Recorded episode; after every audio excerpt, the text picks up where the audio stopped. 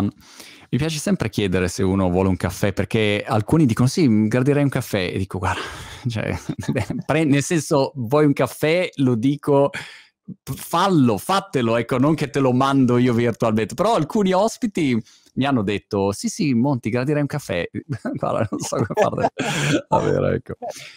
e quindi sei appassionato di calcio inevitabilmente insomma. Dai, ho visto là dietro dei palloni che hanno tradito la tua passione. Assolutamente sì da buon eh, italiano medio. Ah. sicuramente il calcio mi appassiona poi ormai sai, siamo anche in prossimità dei, degli europei quindi insomma eh, la, come dire, sta salendo un po' l'adrenalina eh, sì, appassionato di, di, calcio, poi anche di, di, auto, che poi di fatto è uno dei, dei vari filoni di cui mi occupo poi nella, nella, quotidianità, insomma. Ecco, se tu dovessi dire il tuo ruolo in questo momento, mh, mm, qual è il tuo ruolo in Mediaset eh, ufficiale? Io sono il eh, cosiddetto facility manager, quindi mi occupo dei servizi aziendali. Eh, nell'ambito dei servizi troviamo tanti settori, cioè si va eh, per intenderci dalla, dai servizi dipendenti, dalla ristorazione, il cleaning, quindi pulizie, all'energia, quindi tutto, tutto, il tema energetico, alla flotta auto, che per l'appunto è uno, è uno dei vari ambiti di, di gestione, e gestione delle locazioni, insomma, eh, diciamo che si spazia, si spazia su, vari, su vari fronti, però diciamo che eh, gestisco tutti quelli che sono, se vogliamo, i costi, i costi indiretti, quindi tutto quello che eh, far stare in piedi, come dire, gli, gli edifici e, il, e, se vogliamo, anche il business.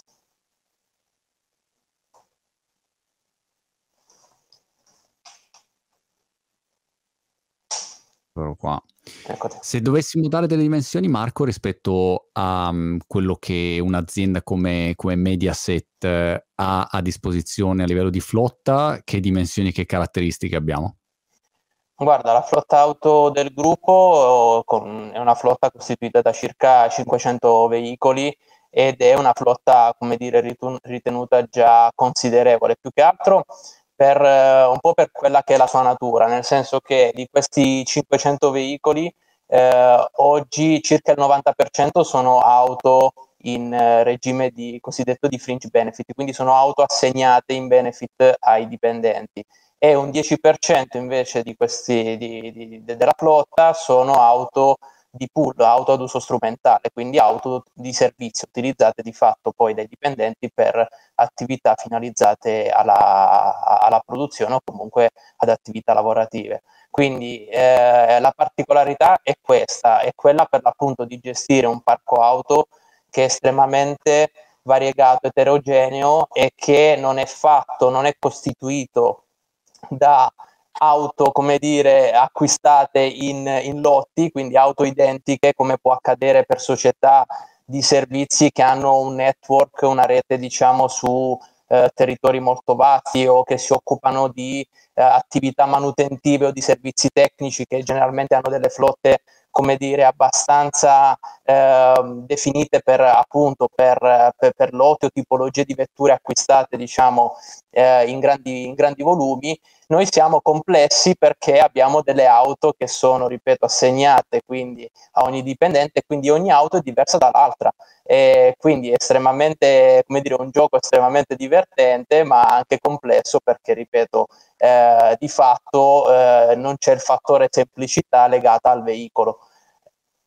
E all'interno di, di, questa, um, di questa, flotta, eh, in questo speciale con, con, Volkswagen sul tema dell'elettrico, ovviamente l'argomento auto elettrica eh, viene fuori e, e, volevo provare a capire e aiutare le persone che ci stanno ascoltando a capire quanto l'elettrico occupi oggi, ad esempio, della, de, di questo parco auto che, che, voi avete, perché uno o perché voi decidete se avete deciso di, di passare elettrico in, in, in, quale quantità, quali sono le motivazioni, aiutaci a, a, a comprendere questa transizione in corso. Assolutamente, diciamo che stiamo vivendo per l'appunto un periodo di, di transizione che, che è epocale.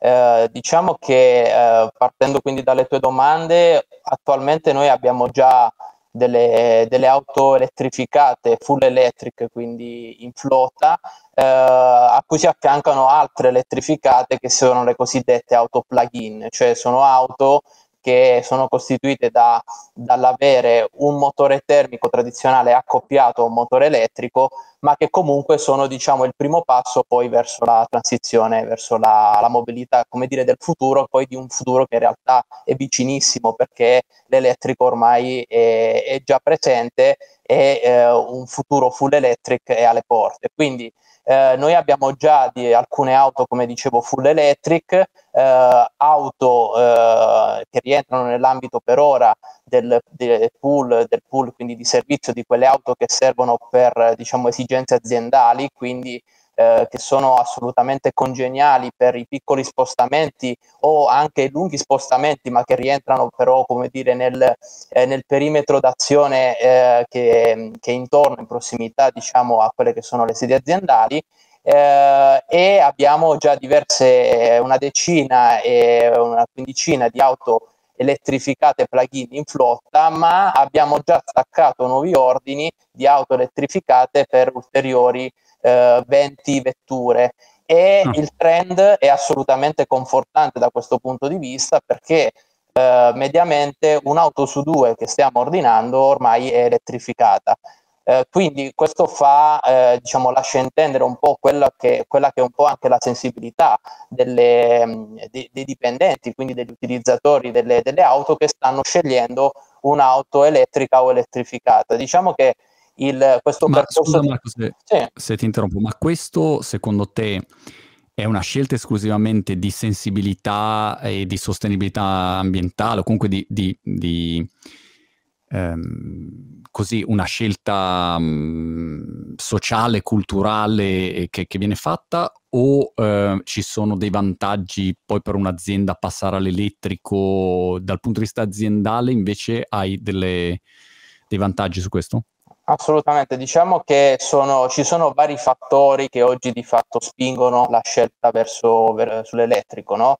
Eh, ci sono, io, io, ritengo che, come dire, la scelta, il motivo per cui la scelta ricada su un'auto elettrica o elettrificata sia un po' il frutto del combinato disposto di questi, di, di diversi fattori, quindi eh, partendo, eh, e, e, qui non voglio dare come dire, un ordine di importanza perché poi eh, in vari ambiti, anche aziendali, l'uno o l'altro può assumere delle rilevanze diverse. Quindi eh, partendo dalla sostenibilità, sicuramente questo è un fattore chiave perché tante grandi aziende, quali la nostra, poi ogni anno depositano un bilancio di, di sostenibilità, quindi una dichiarazione non finanziaria, in cui evidenzia i propri stakeholders, quelli che sono anche eh, gli interventi e, le, ehm, e, e, tutte quelle che sono, come dire, anche le azioni e i target che si vogliono porre in capo, se vogliamo, a, a, a, al tema della sostenibilità e quindi in questo, in questo caso dell'ambiente. Quindi diciamo che l'elettrico sicuramente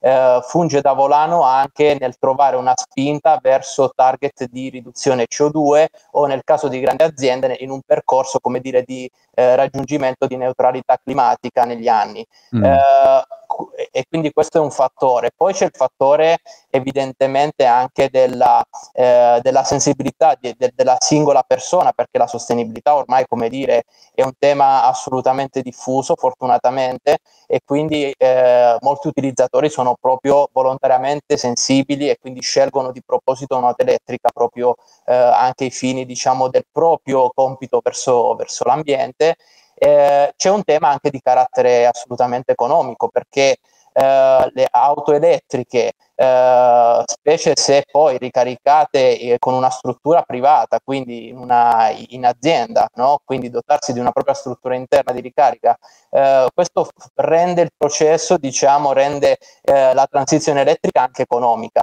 perché un, dire, una, una percorrenza, un costo euro ogni 100 km eh, di un'auto elettrica eh, è sicuramente meno costoso di quello di un'auto tradizionale termica. Mm. Eh, chiaramente diciamo che questi fattori poi hanno al contorno un contesto che è quello normativo ed è quello anche della, come dire, delle, degli obiettivi che sono posti dalla comunità europea che chiaramente hanno tracciato una strada ben definita e si sta marciando molto rapidamente perché come sappiamo ci sono degli obiettivi in termini di CO2 da parte della, dell'Unione Europea, eh, di voler chiaramente di, di arrivare al 2030 eh, portando una riduzione del 55% di, di emissioni rispetto al, al, ai, del, ai livelli del 90, del 1990 e addirittura di arrivare al 2050 poi verso eh, un'ulteriore riduzione ancora più, no. dire, più stringente. Quindi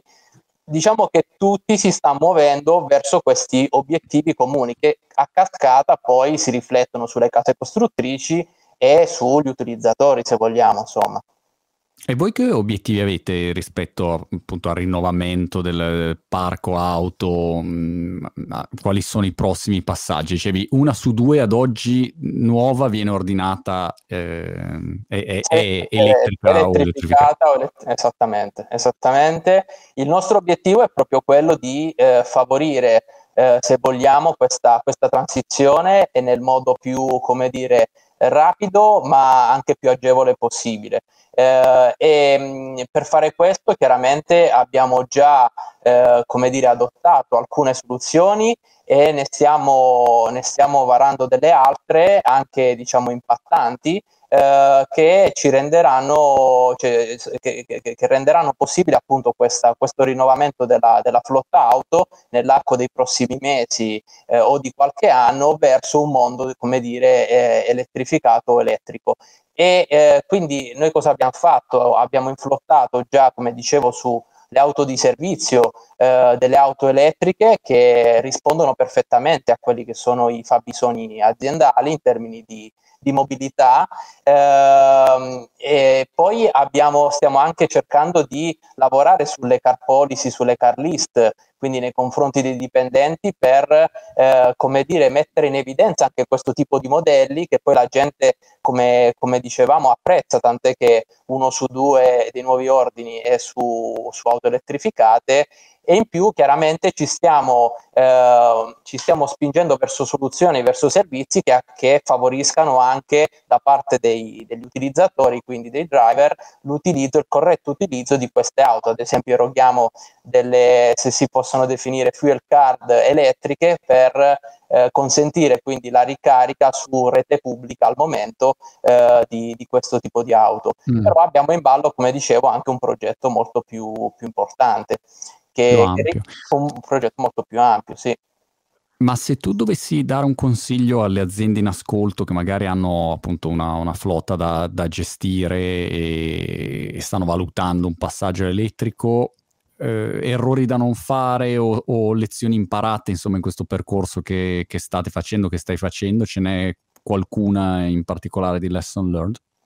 Ma e, allora, quello che io mi sento di, di raccomandare è, come dire, di partire innanzitutto da un'analisi a monte di quelli che sono poi di fatto i fabbisogni, se vogliamo, della propria, della propria flotta, cioè capire eh, se l'elettrico, come dire, è congeniale, va bene per tutti, perché o, solo, o solo per una determinata, come dire, parte della popolazione aziendale, in funzione di quelle che sono le, le mansioni, di quelle che sono le attività o banalmente delle distanze da percorrere, perché eh, come dire, eh, società che, eh, in cui sono presenti, non so, c'è una, c'è una, forza commerciale estremamente accentuata con percorrenze che sono estremamente elevate, chiaramente oggi se non si ha una eh, struttura di ricarica interna all'azienda sufficiente e quindi ci si affida solo alla rete pubblica, questo può comportare eh, ancora oggi alcuni, come dire, ehm, problemi in termini di diseconomicità, se vogliamo,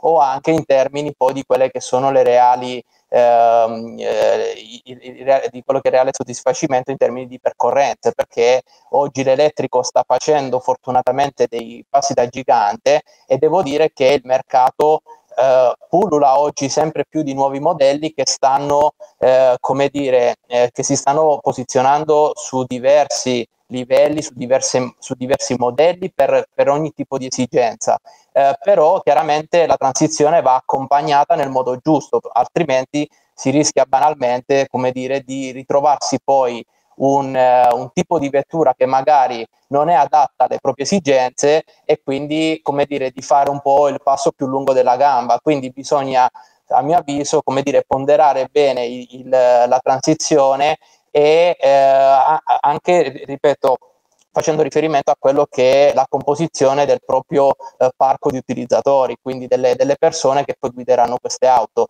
Eh, poi ribadisco, ogni azienda, come dire, pone i temi della sostenibilità o i temi, come dire, anche dell'economicità eh, su livelli, come dire, differenti. Questo, questa ogni azienda valutarlo però il consiglio che mi sento di dare è quello appunto di partire da un'analisi a monte che consente di affrontare la transizione in maniera corretta e nella maniera più commisurata possibile e, ver- e, valutare poi anche i tipi di interventi di investimento che si vogliono fare proprio per, eh, come dire, andare in maniera mirata a correggere quelle imperfezioni laddove dovessero esserci. A livello di costo, come lo paragoni rispetto a una flotta tradizionale? Hai visto differenze particolari o ci sono sgravi, incentivi o costa di più? Non lo so. Allora, a livello di costo devo dire che eh, il, il, anche qui si sta attraversando dire, un, un processo, nel senso che eh, per quanto riguarda noi, ma come grandi aziende, noi eh, diciamo inflottiamo attraverso contratti di noleggio, quindi di fatto ci affidiamo a dei noleggiatori. Eh, inflottiamo che... si dice in gergo. Bellissimo. In, in, in, gergo diciamo così. Inflottiamo, tra, ok, tra, la riuso. Tra fleet manager ci parliamo in questo modo. È uno slang. Diciamo. Eh, ne hai date due chicche che le userò per qualche video. Ok. E, e quindi dicevo che tutto eh, chiaramente passa attraverso poi anche le, eh, le quotazioni dei, dei, noleggiatori che poi sono eh, come di, è il player che di fatto determina il credo o non credo nell'elettrico perché sono loro che restituiscono quei valori economici. Quindi eh, dal punto di vista contrattuale ti posso dire che eh, il vantaggio economico eh, lo iniziamo a vedere, quindi eh, le auto elettriche iniziano a essere molto interessanti sulla quotazione, eh, elettriche o elettrificate, e anzi eh, sto iniziando a vedere che in molti casi stanno diventando, come dire, le loro quotazioni sono migliorative rispetto a paritetiche auto diesel o benzina. Quindi si sta un po' come dire superando quel, quel, quella soglia no, ostativa di acquisto dell'elettrico perché costa di più. Eh, da un punto di vista però della percorrenza e quindi dei costi di mobilità, se vogliamo, eh, lì invece eh, c'è a mio avviso economicità perché se l'azienda si dota di eh, strumenti di ricarica interni, quindi di colonnine, wallbox, eh, quelle che sono un po' come dire, quelli che sono le apparecchiature oggi di, comunemente diffuse di ricarica, ecco lì il vantaggio sicuramente economico eh, è rilevante perché il costo dell'elettricità, quindi del kilowattora che spende l'azienda per ricaricare un'auto, è sicuramente inferiore rispetto a quello presente all'esterno attraverso la rete pubblica, che poi, ripeto, è costituita da colonnine anche fast charge, quindi hanno caratteristiche anche se vogliamo un po' differenti, però la, la ricarica eh, in azienda sicuramente è uno dei fattori chiave che per il successo diciamo economico del, della mobilità elettrica. E eh, come dire ehm, facendo un confronto tra auto tradizionali, termiche ed auto elettriche, in una simulazione che io ho avuto modo di fare sulla nostra flotta, eh, ho visto che come dire, il futuro full electric con, una, con un progetto, con, con una, un intervento di stazioni di ricarica interne funziona alla grande, anzi determina sicuramente un grande risparmio in termini di costi di mobilità. Quindi il vecchio carburante viene sicuramente viene sicuramente eh, come dire, sostituito dall'elettricità che costa meno. E quindi questo porta dei benefici economici oltre che altri benefici se vogliamo un po' indiretti ma neanche troppo che legati al bollo quindi l'esenzione del, del bollo il pagamento del bollo eh, piuttosto che altro tipo di agevolazioni che sono comunque legate alle quotazioni anche, anche di carattere assicurativo legato all'acquisto di auto elettriche, quindi eh, ZTL, accessi quindi in aree, in aree riservate. Parcheggi quindi regolamentati da tariffa oraria che per le elettriche come dire oggi eh, non sono a pagamento, quindi come dire a cascata poi ci sono tutta un'altra serie di vantaggi però come dire dal mio punto di vista il vantaggio, l'economicità c'è. Chiaro, Poi se lo sommi più scali, più crescono i numeri, più chiaramente hai un'economia di certo. scala rilevante. Una domanda per chiudere, ero curioso di come monitorassi e gestissi tutta questa, questa flotta, c'è un pannellone di controllo con le macchinine che si spostano e tu dici ecco la numero 432 non ci siamo, come funziona? Questo è, sarebbe bellissimo e turistico, però per privacy mi ammazzerebbero. Però certo. no, eh, diciamo che abbiamo degli strumenti, ho un uh, team di lavoro chiaramente che poi quotidianamente mi supporta nella gestione di queste 500 vetture, però Anche diciamo che... Cioè, la manutenzione, tutti i problemi che ci sono, insomma. Sì, assolutamente, diciamo che è un, è un lavoro che nasconde molte insidie perché per l'appunto ci sono auto diverse e diversificate anche in base a, oltre che alla tipologia del mezzo, anche alla tipologia dell'utilizzatore. Quindi, come dire, eh, occorre avere, eh, occorre essere sempre sul pezzo, come, come, si suol dire sempre qui in gergo, e eh, per questo, ripeto, ho, ho un team che lavora costantemente e che utilizza, utilizziamo poi un software, anche un applicativo di gestione poi di, di, tutta la parte, come dire, e contrattualistica e amministrativa e anche legato poi alle manutenzioni e gli interventi che sicuramente è fondamentale per, auto, eh, per flotte auto di, questo, di, di questi numeri. E, e, e chiaramente eh, diciamo, l'interfaccia tra eh, noleggiatori, il mio team, eh, case costruttrici, anche in quelli che sono tutti i processi quotidiani di manutenzione ordinaria, straordinaria, richiami, cambi gomme e quant'altro, insomma anche la rete service, chiaramente questi sono fondamentali per supportare diciamo, flotte no. di questo tipo.